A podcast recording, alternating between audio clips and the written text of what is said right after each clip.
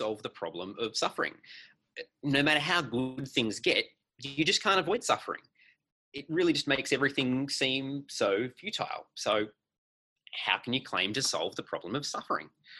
Well, g'day everyone. Uh, Lachlan Orr here. Welcome to Bible Shots again, where we take time out of our day to consider what the Bible has to say to us. If you haven't been before, if you haven't joined us, uh, it's pretty simple format that, like an espresso shot, we hope will leave us feeling energized and ready to focus into the afternoon uh, as we actually look at part of the Bible and what it has to say to us. Uh, it's a pretty simple format, like I was saying. We read part of the Bible, we hear a talk on that part of the Bible, and then we'll have time afterwards for Q and A. So if you've got uh, questions for our speaker, uh, particularly focused on what he's had to say, but you can ask other questions as well. You might like to use the Q and A function uh, in Zoom. You can send those through anytime during the talk. Um, we'll engage with them in Q and A time. Uh, or if you're joining us on Facebook Live, uh, pop your questions in the comments section below not everyone who tunes into Bible Shots is a follower of Jesus. Uh, if you've never opened a Bible before, that's okay. As long as you're happy to consider what the Bible has to say, uh, we're glad to have you joining us. Uh, and we work uh, to make sure that the Bible is clear and accessible uh, to anyone who's coming along, no matter how uh, little they may have opened a Bible before. And today we are joined again by Rob Martin, who's joining us from deepest, darkest, infected Melbourne. Rob, welcome to Bible Shots again. Thanks very much. It's nice to be here. And you are, that's not just uh, hyperbole, you are actually in one of the uh, hotspot suburbs. So I do, yep, I am. I live I live in one of the, the hotspot suburbs. And so tomorrow, tonight at midnight, we're being locked down. That's, that's right, for a whole month. Yeah. How are you feeling about it all?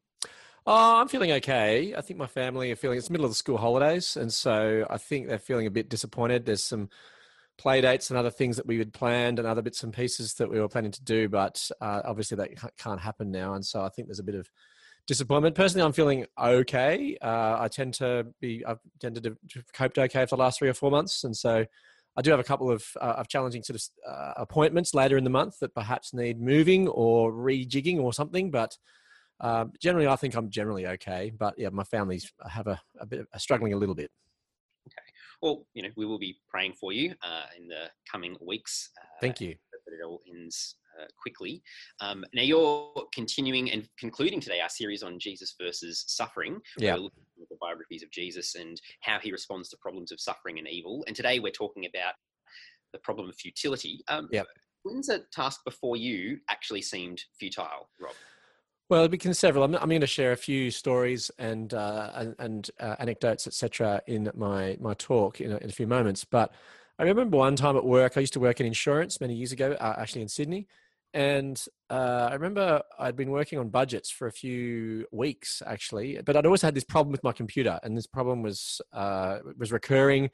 My computer was doing different things. Um, anyway, I, I, gave it to the IT department, to the, the help desk, so to speak and they took it away and they couldn't figure out what to do so they decided to rebuild the computer. Now they came back and then they had basically wiped my hard drive and wiped all of the last three weeks work that i'd done. So that was a fairly frustrating day and it made me feel like wow that work really was kind of uh, felt futile. I had to obviously redo it but there was a great futility that particular point in our work i'm not sure if that's how you felt in your work at different points so those who are listening if there's a seems like almost a futility about it. But that was certainly probably one of my uh, most challenging work days that I've ever had. Yeah, that doesn't sound like a, fun one, but it does sound like a fairly common experience. I think all I think so. Yes. At some point. Uh, now we're going to look at part of the Bible today. Uh, we're looking at uh, Matthew, and the story that we're looking at, uh, we're focusing on, is from Matthew chapter five. Uh, I'm going to share uh, my screen with the Bible passage on it.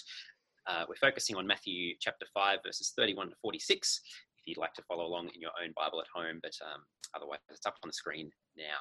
Matthew chapter 5, uh, 25, verses 31 to 46.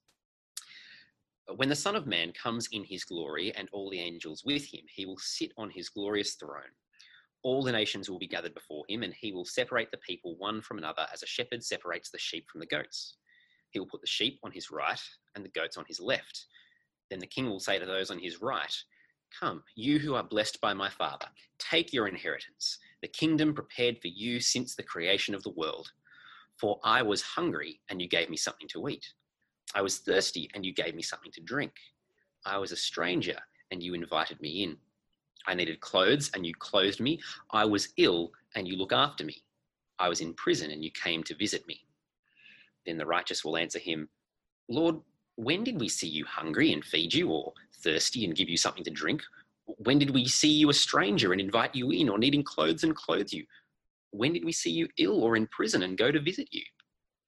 The king will reply, Truly, I tell you, whatever you did for the least of these, these brothers and sisters of mine, you did for me. Then he will say to those on his left, Depart from me, you who are cursed, into the eternal fire prepared for the devil and his angels. For I was hungry, and you gave me nothing to eat. I was thirsty, and you gave me nothing to drink. I was a stranger, and you did not invite me in. I needed clothes, and you did not clothe me. I was ill and in prison, and you did not look after me. They also will answer, Lord, when did we see you hungry or thirsty or a stranger or needing clothes or ill or in prison and did not help you? He will reply, Truly I tell you, whatever you did not do for one of the least of these, you did not do for me. Then they will go away to eternal punishment, but the righteous to eternal life. Thank you, Rob. The phone rang at 5 a.m. And I was immediately concerned because our home phone didn't normally ring, let alone in the middle of the night. And my wife and I checked the number as the phone kept ringing. And my wife thought it was a prank call, but I saw the number starting with 0011. So it looked like an international call. Surely a, a telemarketer wouldn't be calling at 5 a.m. So we went to back to bed, but I was a little I was a little uneasy. What was the phone call about? My parents were overseas on a holiday. Was everything okay? Then around an hour or so later, the phone rang again, and it was my sister. And now I really was concerned. What what had happened? She rang to tell me that my mum had died suddenly at an airport in Helsinki. My mum and dad had been on holidays in Europe and she'd been a bit unwell for a week or so in London and then flown to Helsinki to start a tour. She'd gotten off the plane, but then couldn't walk anymore, and she died there of a double pulmonary embolism. She was 63. So, what should I make of my mum's death? I remember a few months later at the interment where we put my mum's ashes into the ground, and I reflected as my mum, whom only a couple of months earlier I'd been sending text messages to, uh, talking to, whom I ate dinner with, was now being poured into a container and buried into the ground. Where'd she gone? Where was she? Now, according to our atheistic culture, we came from dust and we will return to dust. And that's it. My mum is now in a box of ashes in a cemetery in the Blue Mountains, west of Sydney. In our culture, many claim that we just cease to exist. We didn't know anything before our birth, and we won't know anything after our death. We will just cease to be. Others claim that we become stardust. Uh, physicist Lawrence Krauss says that every atom in our bodies came from a star that exploded. And the atoms in your left hand are probably different from the atoms from a, from a different star than your right hand. You are all stardust. And so he says, quite playfully, so forget Jesus. The stars died so that you could all be here today. Another atheist I spoke to once said that we, once we die, we'll all become stardust again. I heard of another woman who has developed a mushroom burial suit so that when she dies, her body will decompose and be eaten by mushrooms. So these mushrooms will decompose bodies, clean the toxins, and deliver nutrients to plant roots, leaving clean compost. And she says accepting death means accepting that we are physical beings who are intimately connected to the environment. As the research on environmental toxins confirms, as the saying goes, we came from dust and we will return to dust. So these views really are all the same. When we die, we just become dust. My mum has become dust. Stardust, perhaps, food for mushrooms, perhaps, but dust, all the same. Some find this inspirational, but I find it utterly meaningless, futile. A mushroom doesn't care. A star doesn't care. The universe doesn't care. All my achievements, relationships, family, and friends all gone. Death renders life ultimately futile and meaningless. You might remember if you were here last week, Matthew O'Reilly, the paramedic who I shared about last week, and he says that there are three patterns that people have when they die. The three things that they long for the need for forgiveness, the need for remembrance, to feel that they were, would be living on in some ways, and the need for meaning, to know that their life had meaning and was not wasted on meaningless tasks. Yet if we become dust, if that's all we become, And life really does become futile. These desires are misplaced. We will not be remembered. We won't have any meaning. The world becomes a meaningless chaos. The Old Testament wisdom book of Ecclesiastes makes it clear that death renders all our achievements, relationships, reputations as vanity, as chasing after the wind, here today and gone tomorrow. We want to be remembered, but the reality for pretty much all of us in 100, maybe even 50 years after our death will be forgotten. Our world has no answer to death. Our culture ignores it, suppresses it. In fact, after I told someone at my kid's school that my mum had died, his response was, keep laughing. So, what are we to make of the seeming futility of death? How are we to live? Well, the Bible offers a surprising solution to the enigma of death, something to give life and death meaning. It's judgment. Judgment gives life and death meaning because if there's judgment after death, then life no longer becomes futile and meaningless. Suddenly, life becomes completely full of meaning. Now, this theme of judgment is found throughout the Gospel of Matthew. We looked at Matthew 13 a, a, few weeks back, where Jesus tells a parable of wheat and weeds. And Jesus says, at the end of the age, there will be a judgment. All that which causes sin and evil will be rooted out. And at that point, suffering will end. The final judgment indicates the end of suffering in this world. So, whilst uh, it makes life meaningful, judgment also implies the beginning of a different type of suffering, the presence of weeping and gnashing of teeth, indicating a, a form of suffering in judgment. Now, there's many opponents of Christianity who say that judgment is brutal and unjustified. How could a God of love punish people and send people to hell, a place of weeping and gnashing of teeth? Well, it's because God is just, and evil and sin requires punishment. And deep down, we all want evil punished. You might have heard of Jimmy Savile. I'm not sure if you've heard of uh, the man Jimmy Savile. He's not so well known here in Australia, but I spent some time growing up in the UK. And at that time, Jimmy was hosting a TV, a children's TV show called Jim'll Fix It, where Jim would fix it so that the wishes of several viewers, usually children, came true each week. So, for example, a young Doctor Who fan asked for Jim to uh, for him to uh, appear in a Doctor Who episode. So Jim fixed it so that young Gareth Jenkins appeared in an episode in 1985. Now, Jimmy Savile was well liked, raised a lot of money for charity, and was even knighted in 1990.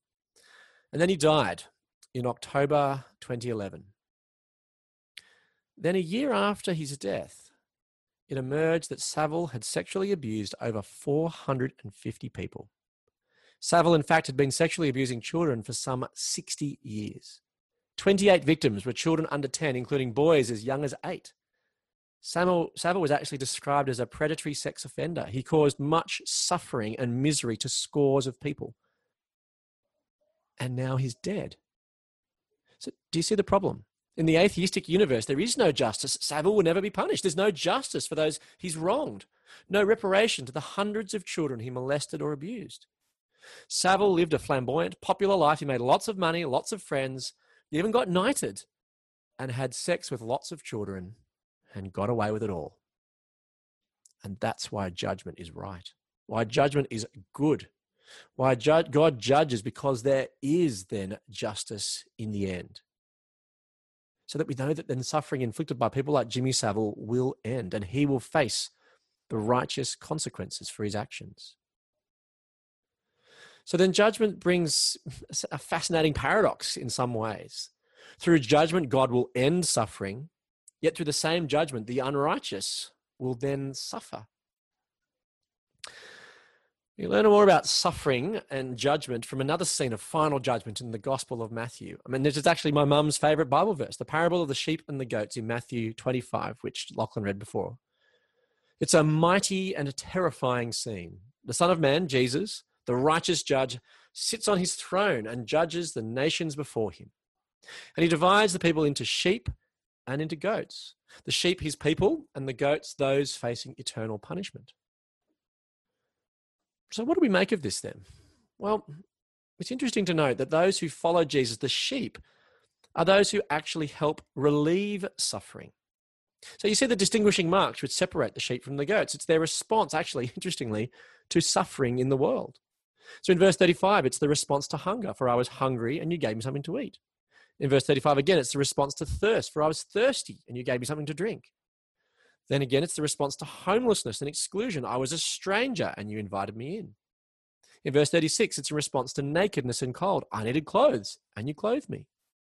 In 36, it's the response to illness. I was sick, you looked after me. Then it's then again it's the persecution. I was in prison and you came to visit me. So there's six instances of suffering outlined here, and the response commended by Jesus, the great judge, is that of alleviating it.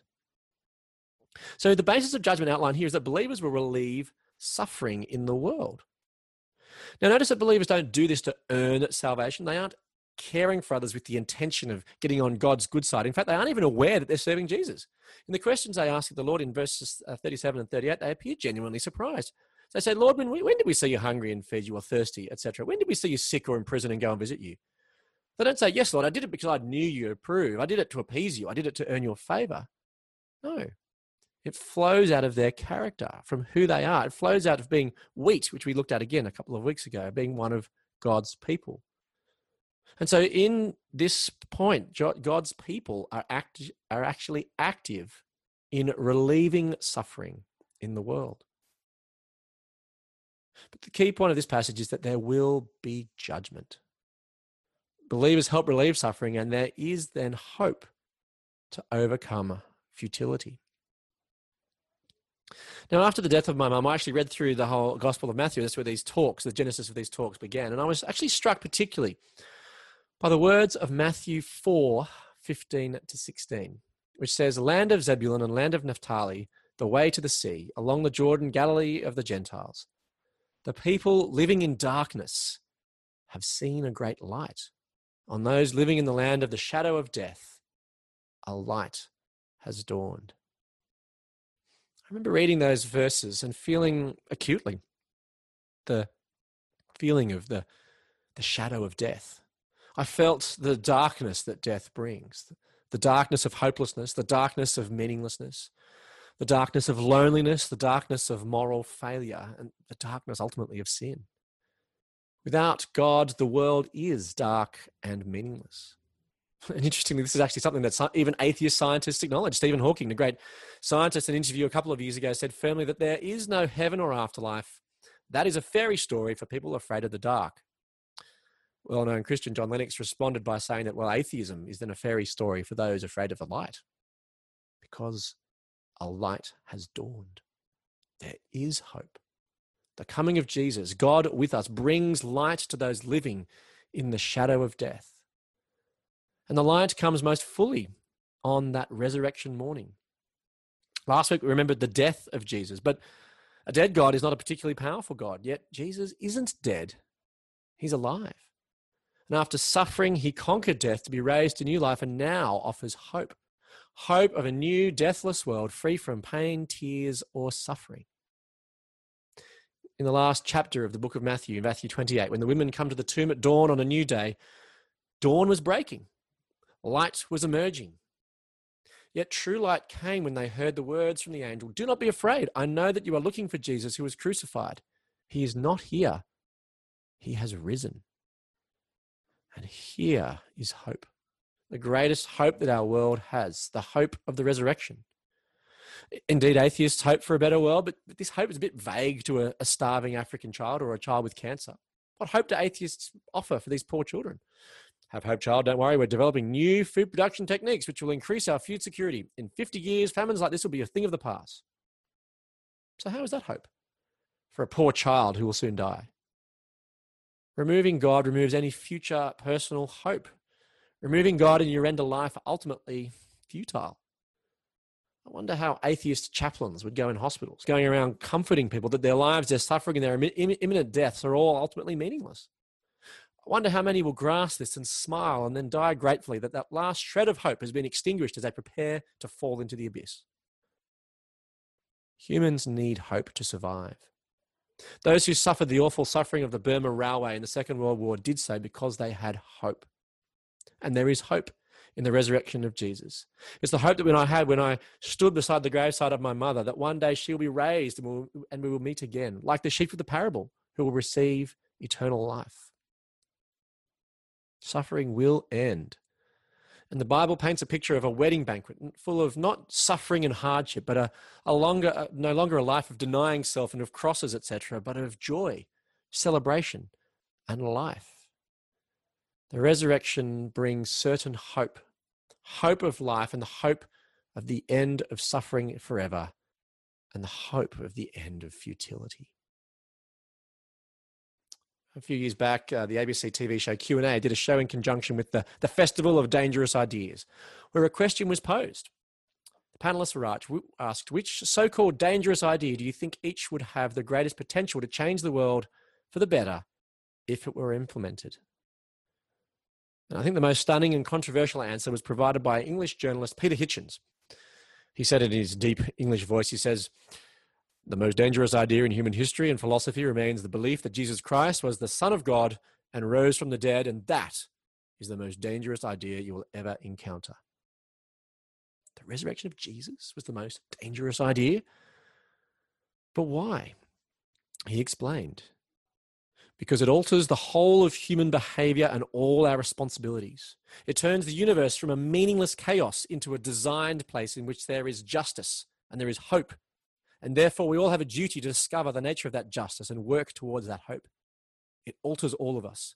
If we reject it, it alters us all as well. It is incredibly dangerous, and it is why so many people turn against it. So, did you get that? The resurrection is dangerous because it affects us. It alters our behavior and our responsibilities. It turns the universe from a meaningless chaos to a designed place with justice and hope. It alters us, and that's why many reject it. And it also found, profoundly altered Peter Hitchens, who was a convinced atheist, only to recognize that in Jesus' resurrection there was hope, meaning truth, and, and judgment. Because Hitchens was actually converted because he was concerned that there might be justice in the world and that he was thoroughly unjust, that he was concerned that he might be judged one day.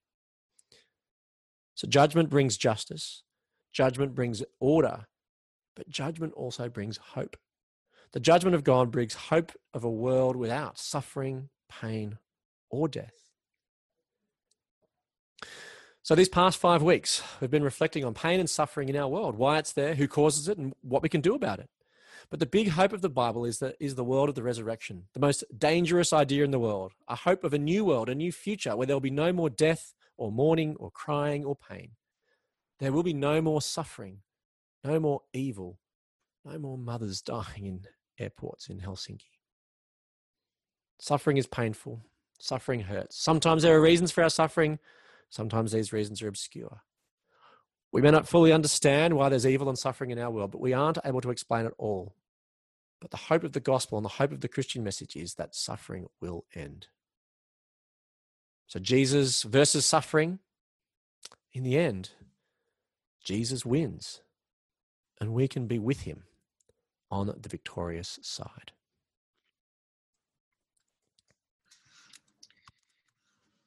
Thanks, Rob. Uh, thank you for today, and thank you as well for uh, sharing with us over these past five weeks. Uh, we are going to have some time for Q and A with Rob. So if you'd like to uh, use the Q and A function at the bottom of uh, the Zoom window, or if you're joining us via the Facebook live stream, type in the comments and one of the City Bible Forum staff, uh, Janelle, will send me the questions uh, so we can engage uh, with Rob on them. We'll just give him a moment to catch his breath. Uh, a couple of things to note. Uh, we're actually at the end of this series and Bible Shots is going to be taking a break for a couple of weeks over the school holidays, uh, but we will be back. We'll be back on the 22nd of July. so if you're not yet on our mailing list, you might like to send me an email uh, Bible Shots at citybibleforum.org uh, and let me know you'd like to be on the mailing list to know when we kick off again and to make sure you've got the uh, webinar link uh, ready to go. Uh, well, Rob, we've got a couple of questions that have been coming through. Great. Uh, yeah, yeah. So uh, one to start with is a couple about the nature of the sheep and the goats. Yes. So, one was, um, you know, can a goat become a sheep? And I guess related, the response of the sheep and the goats seems exclusively one or the other. Mm. Sometimes I walk past homeless people. Sometimes I stop and help. Am I a sheep or a goat? Um, so yeah, a couple related there. That's an interesting question, and and that probably bears some more reflection on what it means to be a sheep or a goat. I mean, I think that the passage is trying to make a distinct draw a distinction between God's people and those who aren't his people. So the people, as I said, the people who are his are sheep, and they are typified by a certain pattern of behavior. Um, and similarly, those who are uh, goats, that they're typified by a certain type of behavior. I think that you, we're also going to be drawn. Uh, come, that comes back to a question of identity, and I think that there's a, a, concern that sometimes people can flip from side to side. Am I a goat or am I a sheep? I'm a goat or a sheep. Uh, what am I today? That I think misunderstands a key element of the Christian message of what it means to be one of God's people. Because I think once you do um, repent, believe the good news, um, and become a child of God, then that's that's your identity. That's who you become. That's not as though then I have to keep doing that repenting every single day, so that I have to kind of become God's child every day because uh, you're adopted into His kingdom. You become one of His children, and so I think that's um, and that.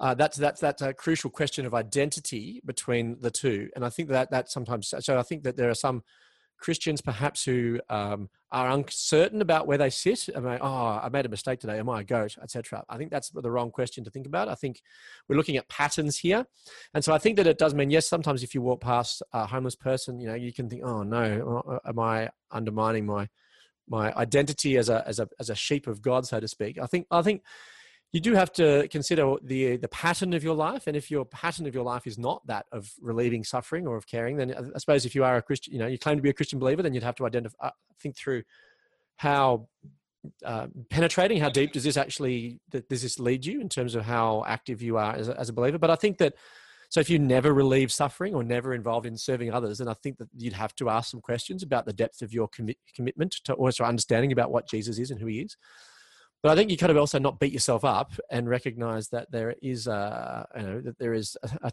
a challenge in living uh, in this world. We do face a, you know, a, a, war inside, so to speak, at times between the, the, the Bible talks about the sinful nature versus the, the spirit, etc. There is a, a battle, but so I think it's just a question of patterns and how how that uh, manifests itself longer term. And there's there's, a, there's a, actually a lot to talk about there. Maybe it's a, a future it might be something you could think about in Bible shots going forward, Lachlan, to unpack some of those ideas a bit more, because I think that's a, a really crucial question about what, what the what does it mean to live as a the, the, sheep of God, and how do I know that I am one of those? I think they're really important questions. Great, thanks, Rob. Uh, another couple that are kind of in, in, a bit of a cluster, I guess here. Yeah.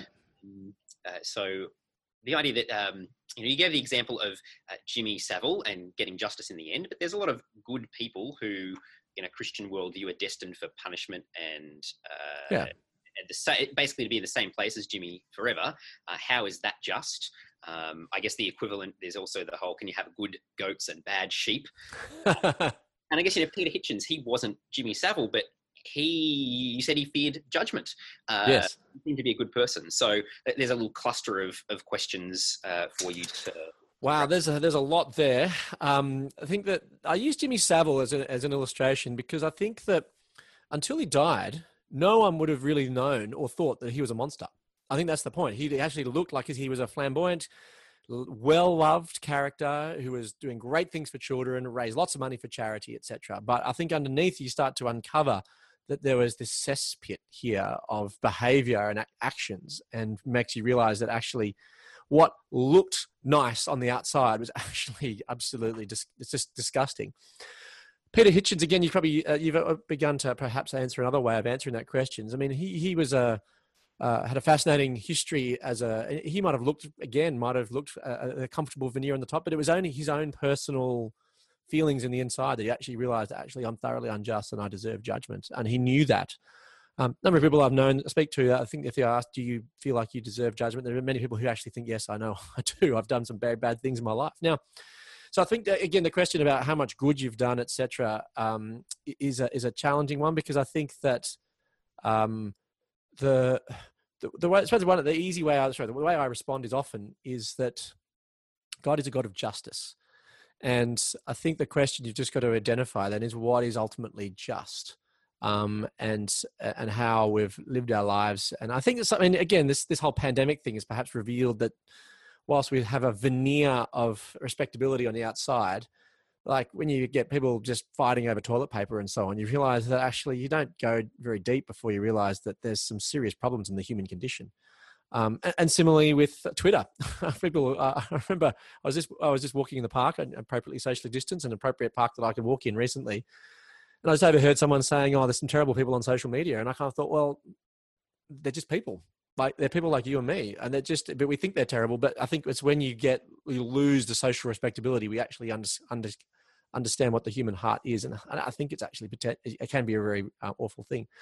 So I think uh, I'm packing that a bit more. So that I, I realize it doesn't quite deal with the, the you know the fact that there are good goats, so to speak. There are people who look good. I mean, but I think that the, the point of the passage is that ultimately God is uh, he's just and he's the one that will be judge judge justly and judge fairly. And i think that if you can see that in the the character of god throughout uh, the bible then i think that, that, i have good reason to believe that he will judge fairly and justly. I think that's kind of what the bible message is is saying it. Yeah.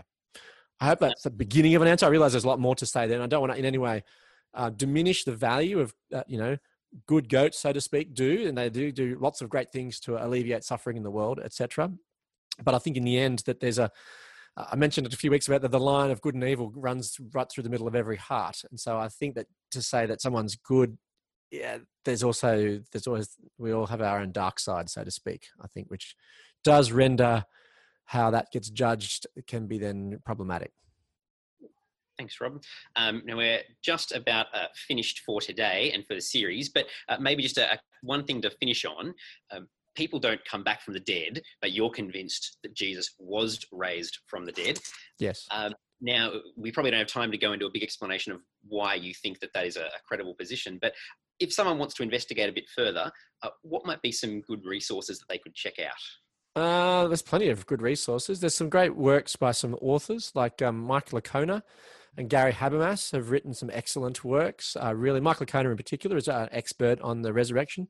I know that um, John Dickson, Australian, has done some good work on that space as well. Um, and also, there's a few, maybe a not entirely shameless, but certainly a plug. There's a the, the podcast that uh, is a sister sh- show of, of Bible shots, bigger questions. There's a number of episodes there that do engage with the resurrection and some of the the how we can believe that it's credible today. We really un- uncover that with a variety of different guests at different points um, as well. How is it wish fulfillment? You know, well, can we try? Uh, why are there differences between the accounts? Um, and you know, and particularly the presence of women at the early tomb is actually a good indication that this is not likely to be made up. If you were going to make up a story in the ancient world, you wouldn't invent women to go into the into the, the uh, Jewish women in particular to go into the story because they're credible. They were they're not the most credible witnesses um, if um, of the um, regarded in the ancient world. If you're going to invent a story, you'd probably put someone like Peter being the first person to find them, and that's exactly how the the creed in one Corinthians 15 uh, found that. So there's plenty of resources out there, plenty of stuff on the City Bible Forum website. So go and check out there type in resurrection, I'm sure that there'll be masses of really great material that you can um, unpack. But and I'm, I'm, also if someone really wants to find out some more, I've done a lot of thinking in this myself. I'm very happy to provide some more more specific resources, etc., about various elements of the historical um, uh, uh, background evidence, uh, etc., for not for the resurrection, but also for the credibility of the records we found in the in the Gospels, and also in one Corinthians, and sorry, in other places in the New Testament as well. Thanks, Rob. Uh, if you, people do have further questions or they would actually like to engage a bit further, uh, either with myself or Rob, the easiest way is just to email uh, me as the starting point, bibleshots at citybibleforum.org. Uh, same email address if you want to get on the mailing list uh, for within a couple of weeks' time to let you know when we kick off again. Uh, until then, uh, Rob, thank you. Thank you for the last five weeks. Thanks for helping us think through this issue of Jesus versus suffering. Uh, you can catch Rob on the Bigger Questions podcast, which will be continuing throughout the year. Uh, and, um, uh, and we'll be seeing you again in two weeks uh, when we start the book of Ruth. So uh, Rob did mention uh, that it'd be good to think a little bit more about what it looks like to live as one of God's people. And I think that's one of the things that we do see in the book of Ruth is what does it look like to live faithfully as some of God's people? What does it look like to be a sheep, um, particularly in the context of a, of a really hard and difficult situation? Uh, that's what we're going to be looking at when we come back. Uh, and I'll look forward to seeing you then. Uh, so until then, thanks for coming and we'll see you in a couple of weeks.